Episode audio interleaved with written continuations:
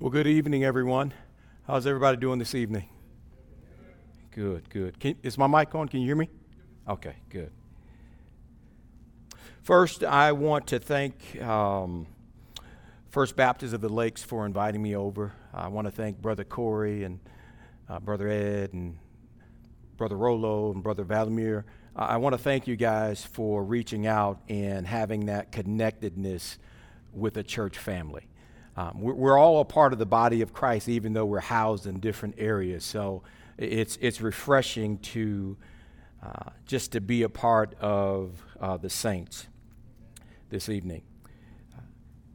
This evening, my text is Proverbs chapter 3, verses 5 and 6.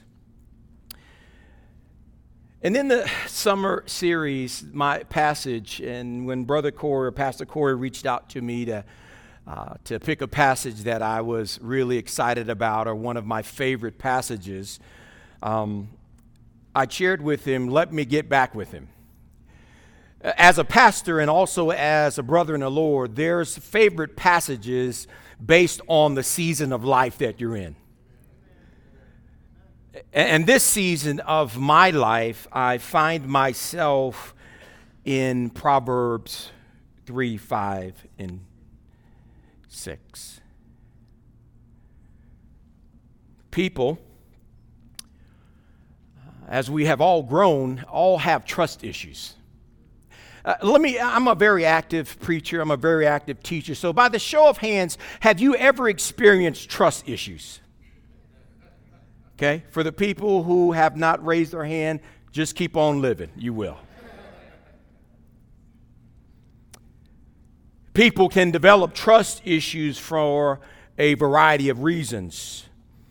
And it often stems from personal experiences, personal characteristics. And some of the characteristics that gives an individual trust issues is broken or betrayal in trust. It could be fear and uh, vulnerability. It could, be, it could be trust that inherently involves and requires oneself to possibly be hurt or be in danger or afraid of being hurt. It could be repeated negative experiences. It could be attachment to different types of lifestyles. And that lifestyle generally can also be attached to childhood.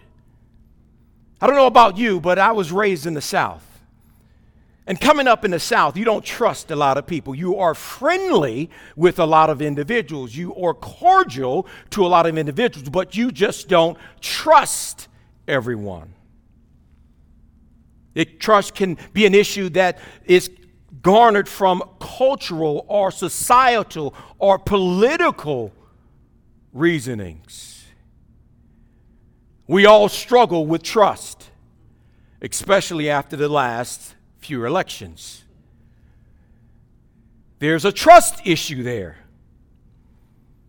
So, the point in our own lives is that we all deal with trust. And it makes it difficult to trust in one another. Let, let me just be real with you. It makes it very difficult to trust or to have trust in one another. Therefore, trust issues pervade throughout the church, but also throughout our own lives. We deal with personal insecurities Personal insecurities cause us not to trust because what happens is that we're always thinking of someone getting the angle. Let me not let me not include you in this. I'll just say I'm always thinking of someone getting an angle. Proverbs shows us wisdom. There's always a season in life where we need wisdom more than we've ever had before. And it's when that season of wisdom is needed, what happens is that I go to the book of Proverbs, and for the last season, since October of 22, I have been dealing and dwelling on Proverbs 3, 5, and 6. So this is my passage. In Proverbs chapter 1, it shows us the importance of seeking wisdom. In Proverbs chapter 2, there's an instruction to pursue wisdom and to begin to emulate the benefits of wisdom. And then we get to Proverbs chapter 3, and it shows us the house of wisdom. We have all been around people that have been so smart they're dumb. Uh, I don't want you to look to your neighbor because I don't want them to be offended. But we've all been around know it alls. I mean, just think about it. We have all in our own lives have been around people who are so smart that they don't have common sense. And we realize as we get older and older that common sense is not common.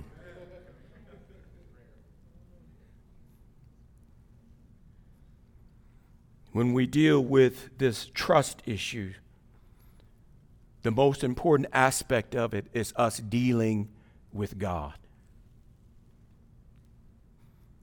What we must realize when the God of the Bible wants to reveal himself to us and really wants to take us to a deeper level in him, we will find this, this pattern that he displays specifically in our own life through his sovereign grace and through the providence of his mighty hand that he will either create or allow someone else to create an obstacle in our lives. We have all had obstacles in our own lives, and through the hand of a sovereign God, He has allowed it to take place. And He has allowed it to take place because, in our own mind or in His sovereign plan, it is something that we cannot fix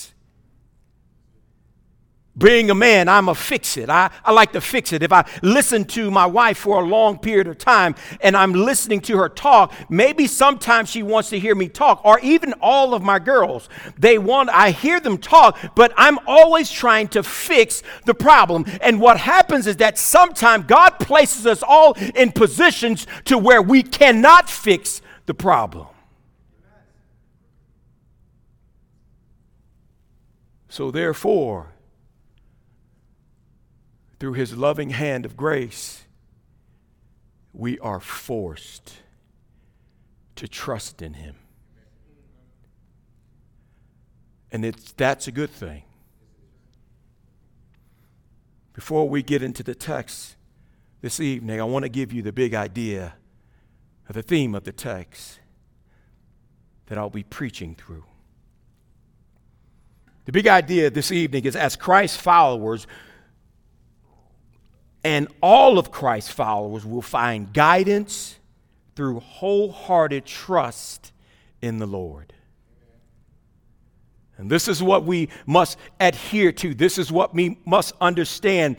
Edward McKendree Brown says it this way Trust is not a belief that God can bless, that He will bless, but He does bless here and now. Trust always operates in the present tense. Hope looks toward the future, trust looks toward the present. Hope expects, trust possesses. Trust receives what prayer acquires, so that what prayer needs at all time is abiding in an abundant trust. In our Christian lives, we live a life of forgetfulness. How many of us in here has actually been through something?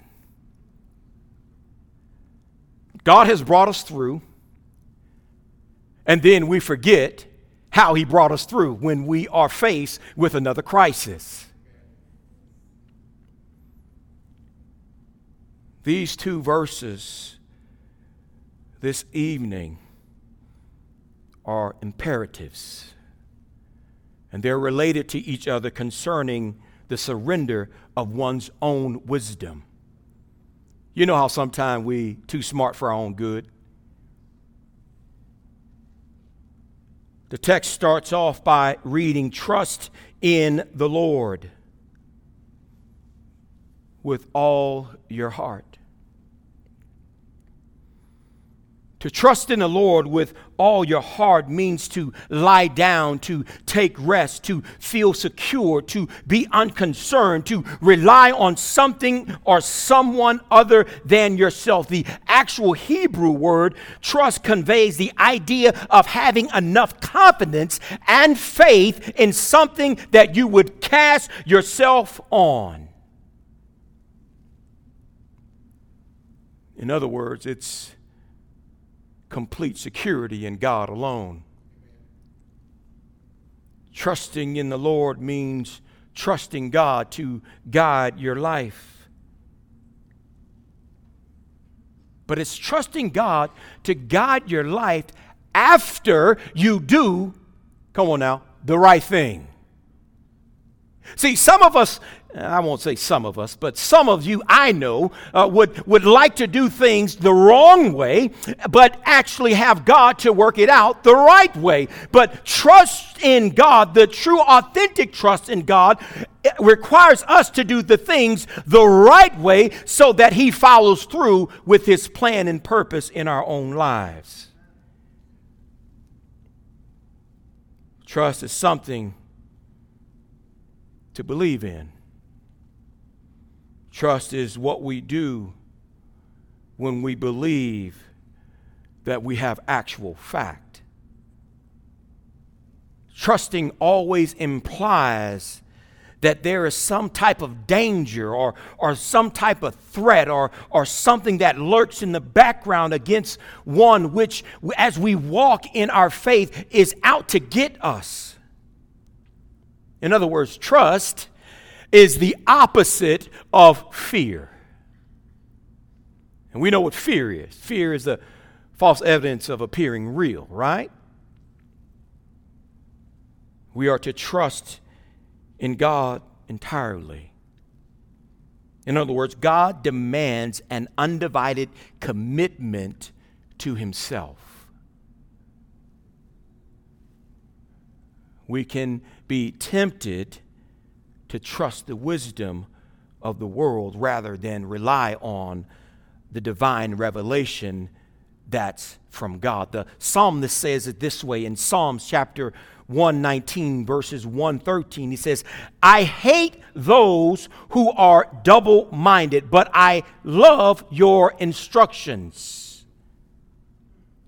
to be double minded is to have the mind of God and at the same time the mind of the world and trying to combine both of them together to get an answer. And God has never called us to do that. I love when I have my one on one conversation with people who believe that they know Jesus, but they really don't know Jesus. And, and I wait for the opportune time to hear this uh, profound statement of, well, I feel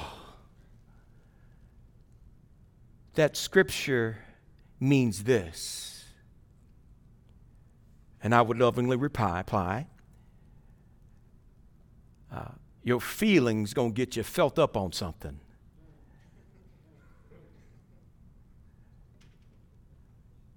God has never called us to feel. He, he has called us to know, and He has called us to trust in His Word. Mark 12 and 30 says it this way Love the Lord your God with all your heart, with all your soul, with all your mind, and with all your strength. In other words, a portion of trust is that we have to be totally dedicated to God with everything that we are.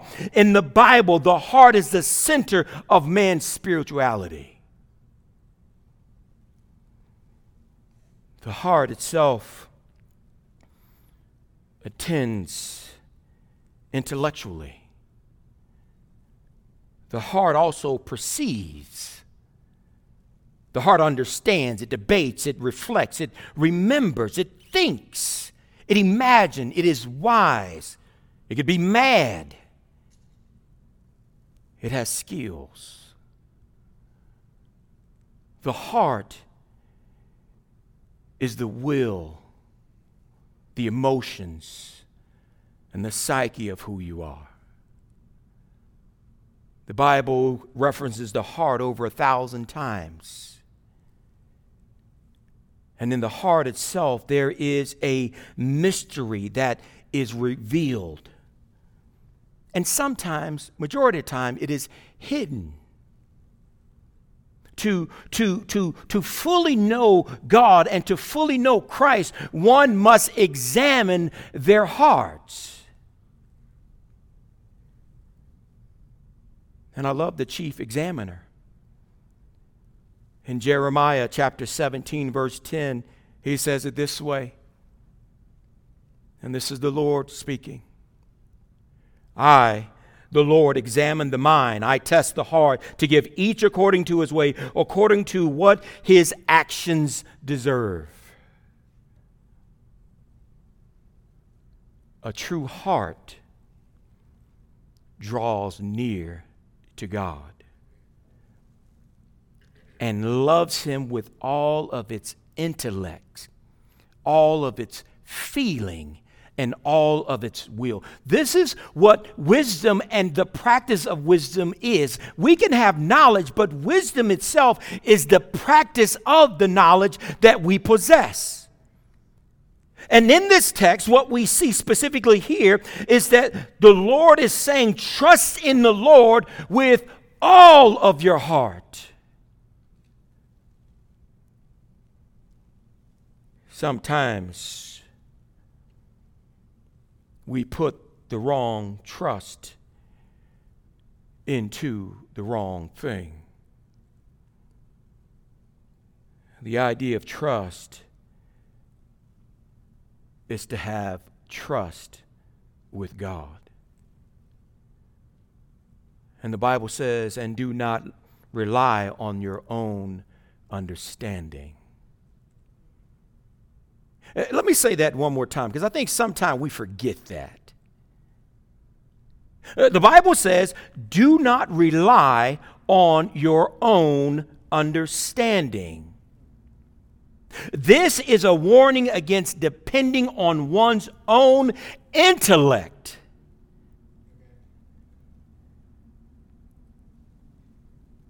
It does not deny the ability of a human to analyze and comprehend what's going on really in the world, but what it is telling us is that God, by nature, is telling us to not incline our own thoughts on our own ways.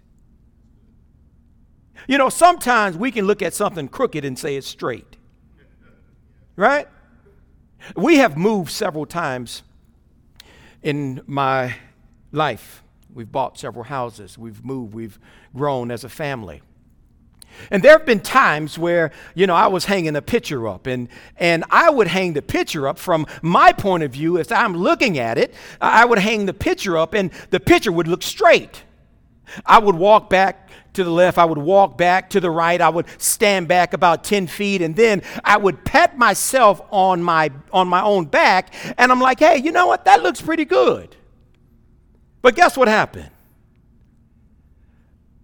The truth walked in the house, or the truths walked in the house. All four of them. First thing, babe, that's doesn't look right. Daddy, that is crooked. No, it looks straight to me. I don't know what you're talking about. I've measured. I, I really didn't measure, but I've measured with my eyes. You know how men, you know how we measure with our eyes sometimes. We just look at things from a point of view like, uh, that looks straight to me.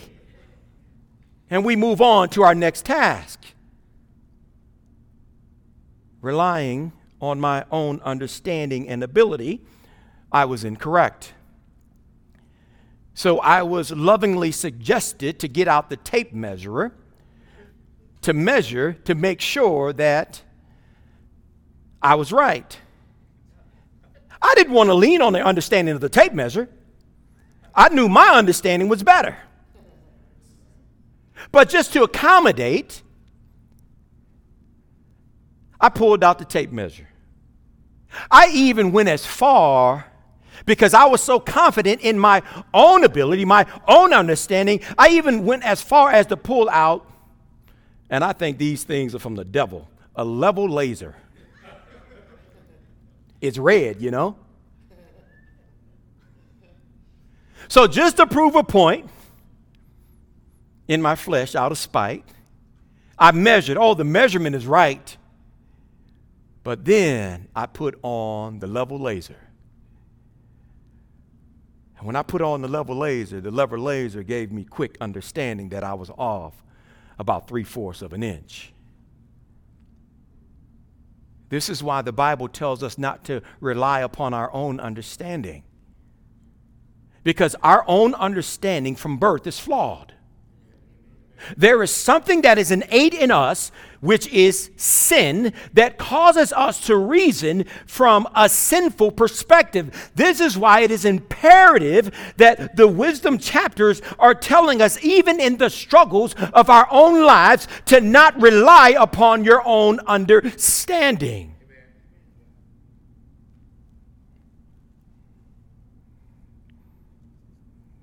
We make crucial decisions in our own lives.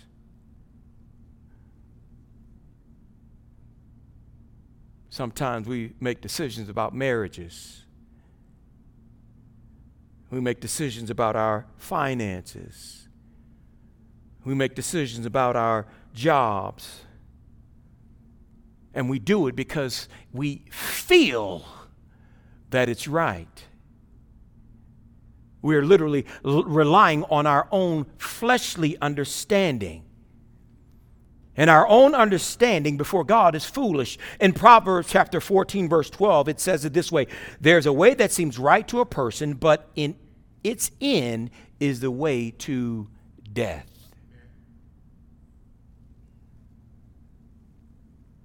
I think Proverbs 28, 26 says it even more graphically for some person who relies upon themselves.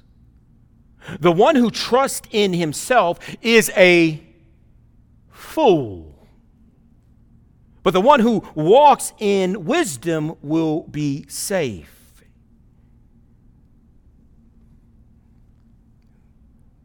The command to trust God also brings to mind salvation. Sal- salvation. See, when conversion takes place, we repent of our trusting our own goodness and our wisdom, and we put our faith in what Christ has done for us.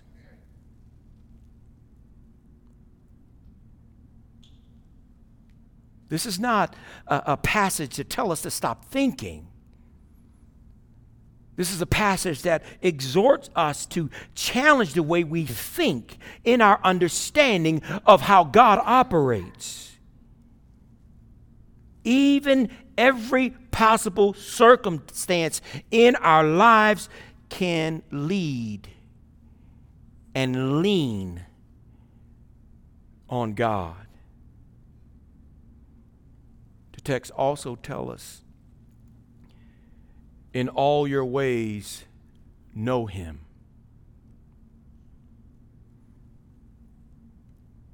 Trust God extensively. See, the word to know, and some of your scriptures may have acknowledged, the, the word to know means an intimate response based on knowledge and a relationship with God or knowledge and a relationship with an individual, purposely pleasing them, where it becomes your own personal goal. In other words, to know God is to have an intimate fellowship and relationship with Him so that you know Him better than you know yourself.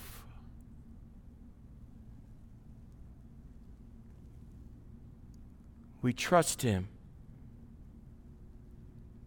in how we are supposed to run our families. We trust Him in how we are supposed to respond to the world. we trust Him. And even all of our relationships. In other words, He is the Lord of all. Abraham Kuyper said this In the total expanse of human life, there is not a single square inch of which the, the Christ, who alone is sovereign, does not declare, This is mine. There is not a decision that you can make in your own life. There is not a place that you can go. There is not a place that you can hide that Jesus is not the owner. He tells us to trust in Him. Our knowledge of God must be realized in personal ways.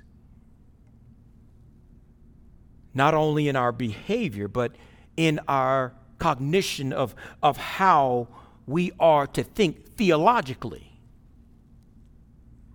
Knowledge of God is an attitude. It's an attitude of awareness of it's an attitude of God being all around us so that in any and every decision that we make, we are relying upon him to make sure that we're making the right decision. So if you want to make a decision for God, first and foremost you should understand God's word.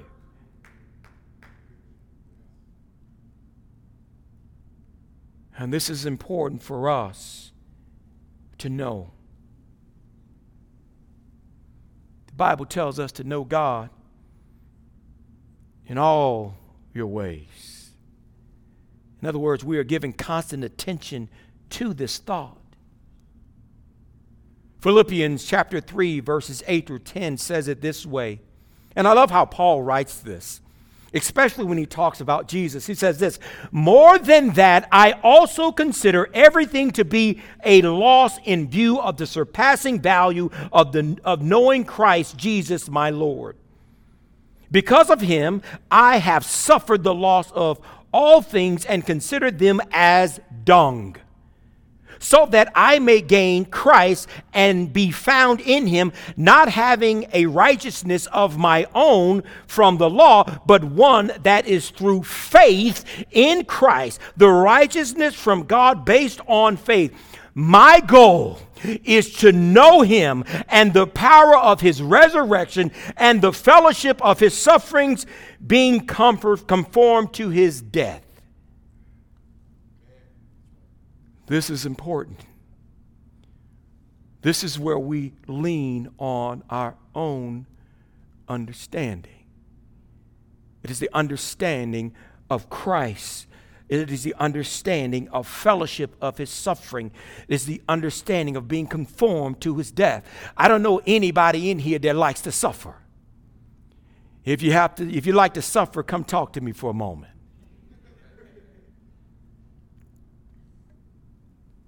There are times in our life where God Himself says, okay, this is for you and no one else. And this passage has literally got me through the thickest of times, the darkest of times, the weariness of times in my own life where it felt like a cloth was swallowed around me and I could not move other than trusting God because I could not do it myself. God will bring you to a place where you can't even think. All you can do is trust.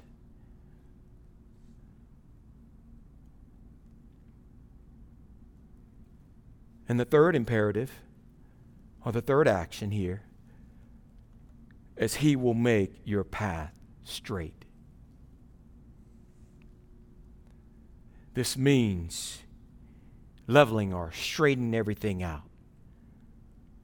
This means, from one particular commentator, it means that God will keep you honest by clearing away the stumbling blocks of temptation.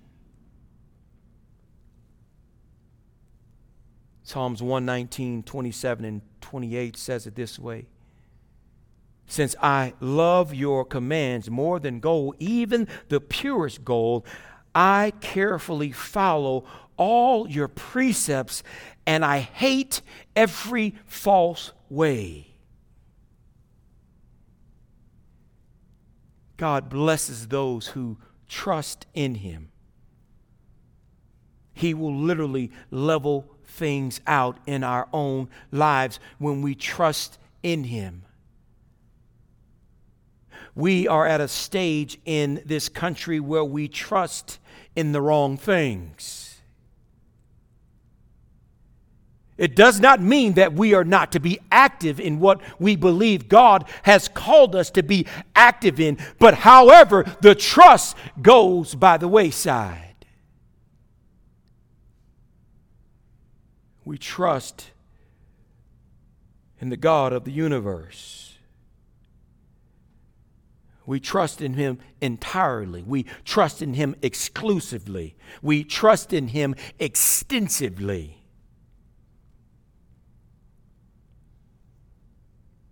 And this is where we are to place all of our trust. We are to trust God with all of our heart. We are to trust God by not relying upon ourselves. We are to trust God extensively in every life situation, even when we think that we can do it the right way. I can't even trust my navigation in Las Vegas.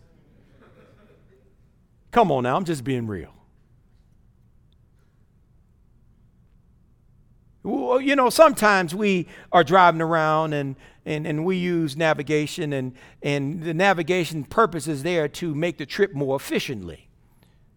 But because I trust in my own ability, I'm like, well, you know, maybe I can just cut across this street and I can get there in the nick of time. So, as the navigation is telling me to keep straight, keep straight, keep straight, my trust is in my own self, so I turn right. And as I turn right, turn right is a construction site. A trip that would have taken me about three minutes to get through actually took me about 15. And I had eyes of steel staring at me in the car.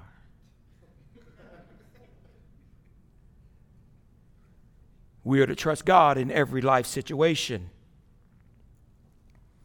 I love what Jesus said. He says in John 15, verse 14, he says it this way You are my friends if you do what I command you. To obey is to trust, to trust is to obey. Having trust in God does not exempt you from being tired. Come on now, who, who's been there? It does not mean that you are not in pain. It does not mean that you don't ever get exhausted. Trust in God means you have the strength to keep going and believing in Him no matter what the circumstances or the situation. That's trust in God. I would love to live and breathe on prosperity theology. But it's false. Some of my most painful moments was been, has been some of my sanctified moments in Christ. And the Bible tells us the suffering that we have, it is this unenamored, this, this weight of glory that we won't even understand until we get to eternity. I, share, I share with our, our folks in church when, when we're going through hell and high water, when, when things seem like they just don't add up, when there's not enough money at the end of the month, or there's not enough food in the pantry, or, you know, sometime when we eat a little much, we gain a little weight. You know, I, I tell, I tell folks at our churches that, you know, the reason why this is being allowed to happen in your life because our God is sovereign is that you were built for this. There is a purpose and a plan in our suffering. This is why God calls us individually to trust in Him. Now, I want to give you a final example of what trust looks like. At our church, we've been walking through the book of Daniel. And this is one of the case studies of an ultimate act of trust and faith in God.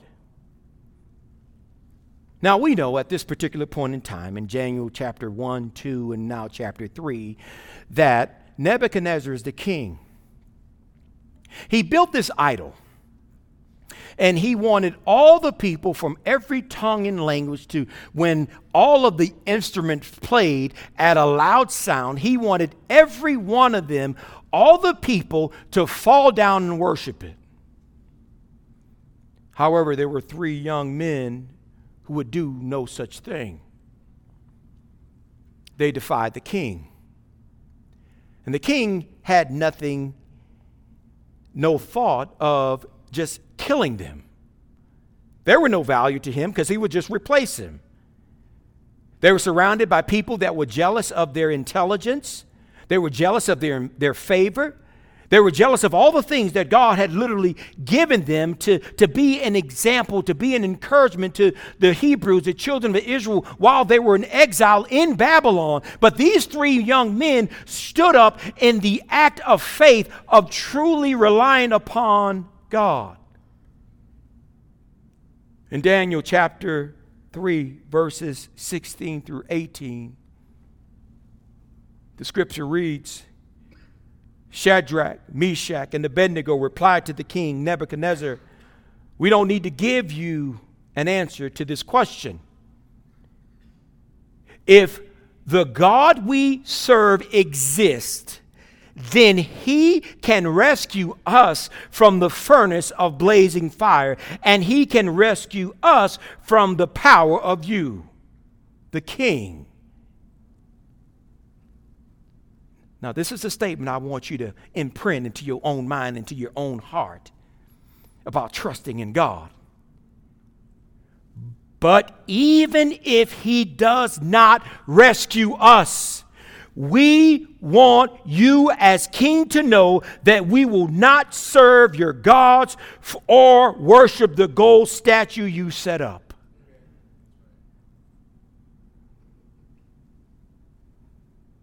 This is the ultimate form of trust in God.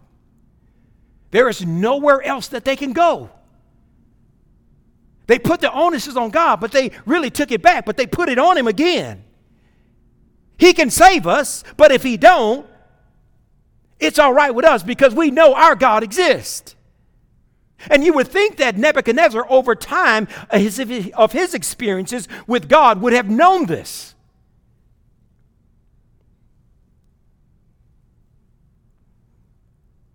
This is what fire looks like in our own lives. What fire are you under tonight? What things keep you up at night? What things disturbs your breathing patterns? Just at one thought. Have you ever been in your car and you think about a circumstance that you're going through, and all of a sudden you get this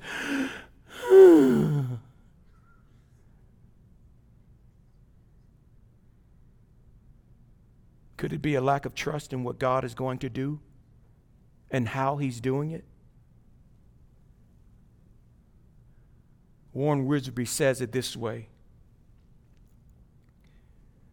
One of the best tests of Christian maturity is tribulation. When God's people go through personal trials, they discover what kind of faith they really possess. Trials not only reveal our faith, they also develop our faith and our Christian character. Staying faithful to God during times of suffering will ultimately emerge as winners rather than losers.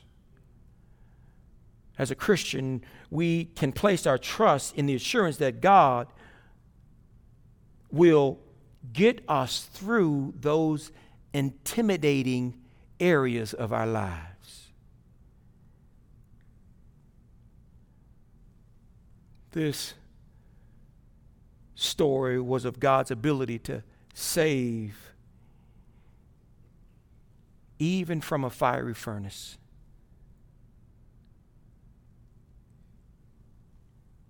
This gave the people hope. God delivered them from the furnace of fire. See, in the fullness of time, God sent His only Son to save His people from another fiery furnace.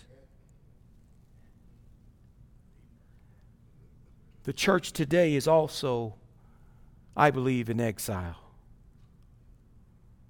This kingdom is not a kingdom of our world. Our world, our kingdom is totally different.